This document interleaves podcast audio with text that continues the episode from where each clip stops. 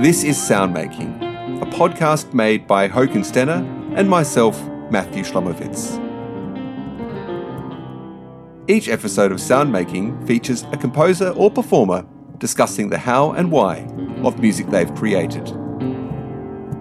For this episode, we spoke to composer Eivind Buene about his ongoing project Schubert Lounge, which is his cover song take on romantic composer Franz Schubert's canonical German Lieder. Eivind explains his personal connection to the romantic chamber music tradition, to the mainstream pop music of the 60s, 70s, and 80s, and the methods he applies when transposing Schubert to a pop idiom and performing his Schubert covers for a live audience. My name is Eivind Buene. I'm a composer and writer, working mainly with instrumental music, writing for ensembles and orchestras, and I do the odd project with mixed media. My music often sounds like this, or sometimes like this. But in this podcast, I'm going to show you one of my labors of love that I call Schubert Lounge, and that sounds different.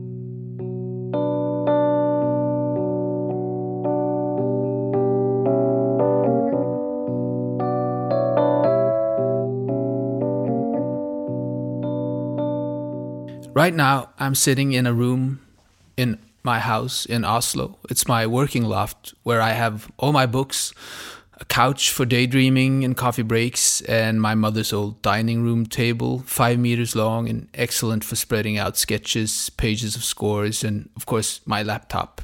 This is also where my Schubert Lounge project started.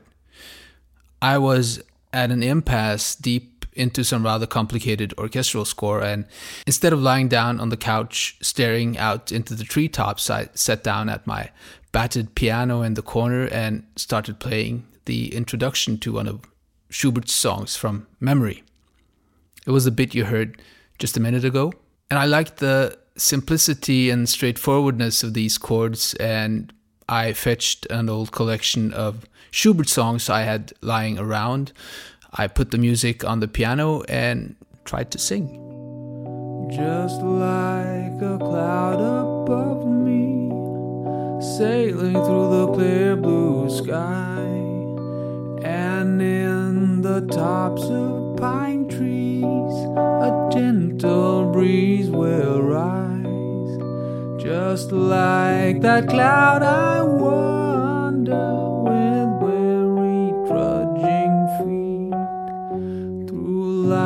that's bright and cheerful, alone, no one to greet. Oh, why a day so peaceful?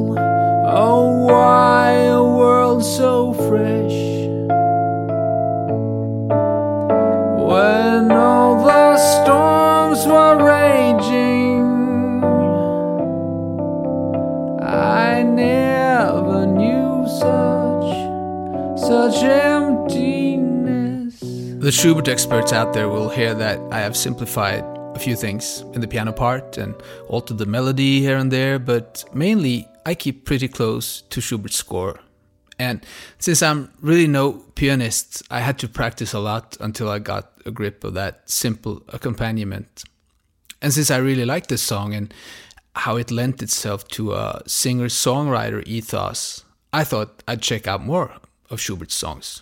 This was 10 years ago, and at that point I knew very little about Schubert's songs. Of course, I'd heard Winterreise more than a few times, but the music didn't linger in me like, say, the Brahms Requiem or certain pieces by Luigi Nono. And to be honest, it's taken me many years to understand and get a feeling for the classical voice. Now, this might sound strange coming from a classically trained composer, but I didn't grow up with classical music. And it wasn't until I was 16 that this world was opened up to me. But then it hit me with full force. I guess the sound of the blockbuster movies with big orchestral film scores had, in a way, prepared me for the sound of the orchestra. But with a voice, it was different. In my early 20s, I was part of a new music environment in Oslo where high modernism, free improv, structural complexity, and post modernism all went into a joyful mess, concocted with uh, fellow composers like Lars Petter Hagen, Trond Reinholdsen, and uh,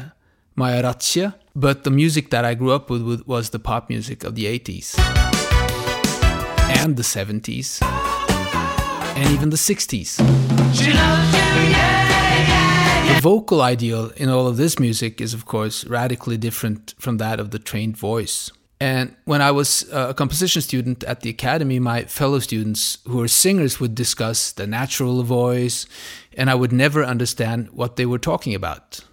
Their trained voices sounded so cultivated, so unnatural to my ears. To me, the natural voice would be Prince singing Alphabet Street.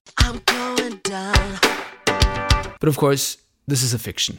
The pop voice has no less a posture or a cultivation than the Lied voice or even the operatic voice.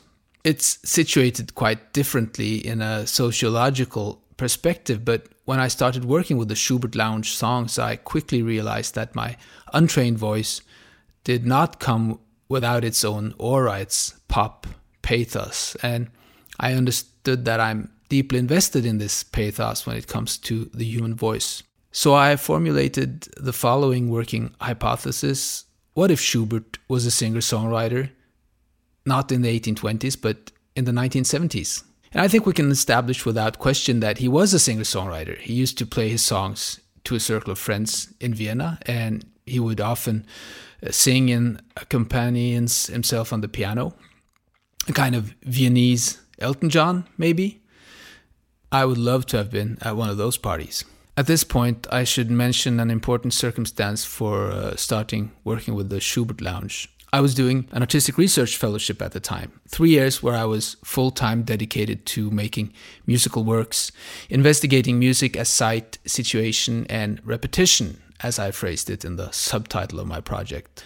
Now, artistic research is a much debated topic, but a great side effect is that it gives you time to work, concentrated, without commissions, for a long period of time. And I had investigated the orchestral side and the chamber music situation, and I had no intention of working with a Lied. But that day, when I more or less unconsciously sat down with Schubert, I understood that I wanted to investigate a more intimate musical space, the house concert. And this was, of course, the original context of Schubert songs, not the big stage with shining Steinways and paying audience, but the intimate space of a house with a circle of friends. So, after trying out a few more songs, I decided to invite a couple of dozen of my best friends here to my working loft in Oslo and play them my Schubert songs. And in keeping with the original context of these songs, there would be drinking and talking and socializing also. I had found my voice, as it were, but then there was the question of the piano. I prepared the songs on my old phaser that my parents bought when I was 12 and started to show interest in actually learning to read music. And sitting at this same piano really gives me a bittersweet feeling of time spent and time lost, and sometimes of time found. But anyway, in keeping with my vision of Schubert as a singer songwriter of the 70s, I decided to go for a Fender Rhodes electric piano, the Steinway of the singer songwriter. For the recording of the songs, I went to a good friend of mine here in Oslo who is a proper pop singer. His name is Bernhoft, and in his studio, we produced a handful of the songs. And some of them were published on a Schubert Lounge EP, and a full album of new recordings is coming up uh, later this year. It's been nine years since the first EP, so with this pace, I will probably have recreated maybe 30 songs by the time I'm 70. But that's okay. As I said, this is a labor of love. It's the work of the amateur, the Liebhaber, and it can take its own sweet time.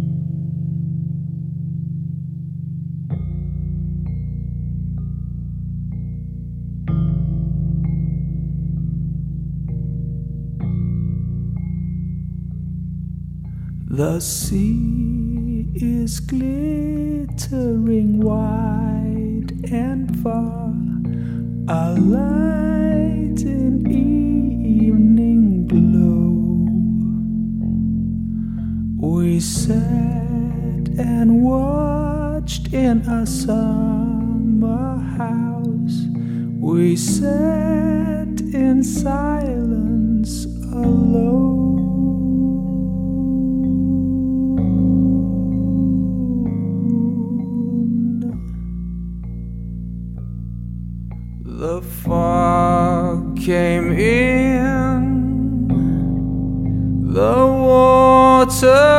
Rose, the girls were flying high. Love filled your eyes.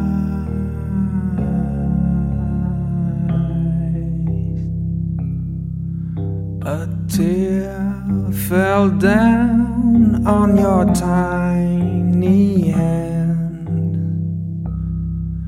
I faltered down and I drank it up on my knees.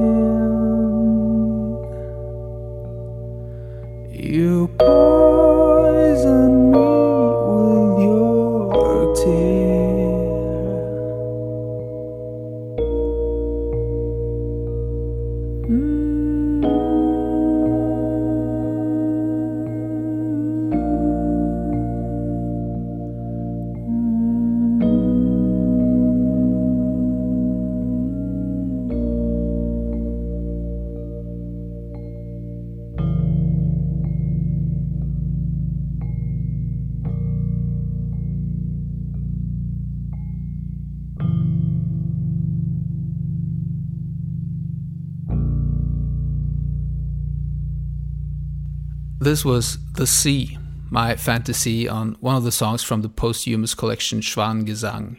And it's still me alone at the piano. I played Schubert Lounge solo for a few years at festivals and uh, small gatherings, but then I started to do collaborations, doing it with jazz ensembles or with festivals players at uh, classical chamber music festivals. And at one of my house concerts, a friend who is a great classical baritone proposed that we do a collaboration with my Schubert songs and with his proper classical versions, and that I'd write new music for him based on uh, Schubert material. So we brought Oslo Sinfonietta into the project, and after a while, Schubert Lounge had grown to a full evening performance with three singers and ensemble.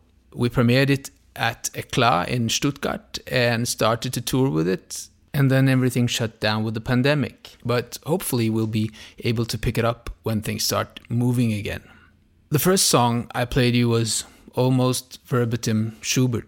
The second one, not so much. I'll try to say a few words about my method in reshaping these songs. First of all, I've tried to use my very limited knowledge of the German Lied and turn it around and use it as an asset, this limitation. Because I've listened to loads of different Schubert recordings that were all new to me with different singers from different periods. And I listened for a melodic phrase or a harmonic detail, something that would resonate with me intuitively and give me a space to dream in. And when I'd found that hook, I'd listened to the song a few times, but then before I knew it too well, start playing around with it. Um, sometimes um, I would take out the score and, and use Schubert's original as a guide. Other times, just go off on a tangent and start filling in my own stuff in the blanks left by not really knowing the song. And I see this method as related to what uh, architect Rem Koolhaas called the paranoid critical method. He borrowed this phrase from Salvador Dali, and it points to a mindset where you try to induce a certain paranoia, not in the sense of persecution mania, but as a suspicion that reality is not quite what it seems. And then, after evoking an artistic image in this way, you start applying your critical forces to the matter at hand. And that's what I tried to do with Schubert. First, I tried to access these songs, or rather, fragments of songs um, in a kind of dream state, on a dream level. I tried to dislodge them from the reality of 200 years of Schubert interpretation. And then, when I have this image before me, I start to work at it to shape it the best way I can. And since I'm a terrible pianist and an untrained singer, I have to practice a lot to make this work. And in this whole process, I never write anything down all the Schubert Lounge songs are played by heart, embodied in my composer's body. That's where I store them. And it's my way of trying to own them, to make them my own. Before playing one more song, I will admit that I'm probably part of a trend in new music, namely the composer taking to the stage. We see it in the performance lecture, the instrumental theater, in voice improvisation, or do it yourself opera, composers are no longer comfortable with just being a spirit in the dark or maybe hovering over a mixing table somewhere there in the back of the concert hall. And this is, of course, parallel to the performer wanting to make his or her own music, no longer leaving composition to the composers alone. And I discovered that my Liebhaber amateur take on Schubert was a way for me into his songs, as well as a path out to an audience that maybe doesn't identify much with the rest of my music. And this take on Schubert is not a question of unlearning, since I never learned to sing or play at a professional level. It's about something else. It's about finding out that I can love Schubert's songs if I get to love them in my own way.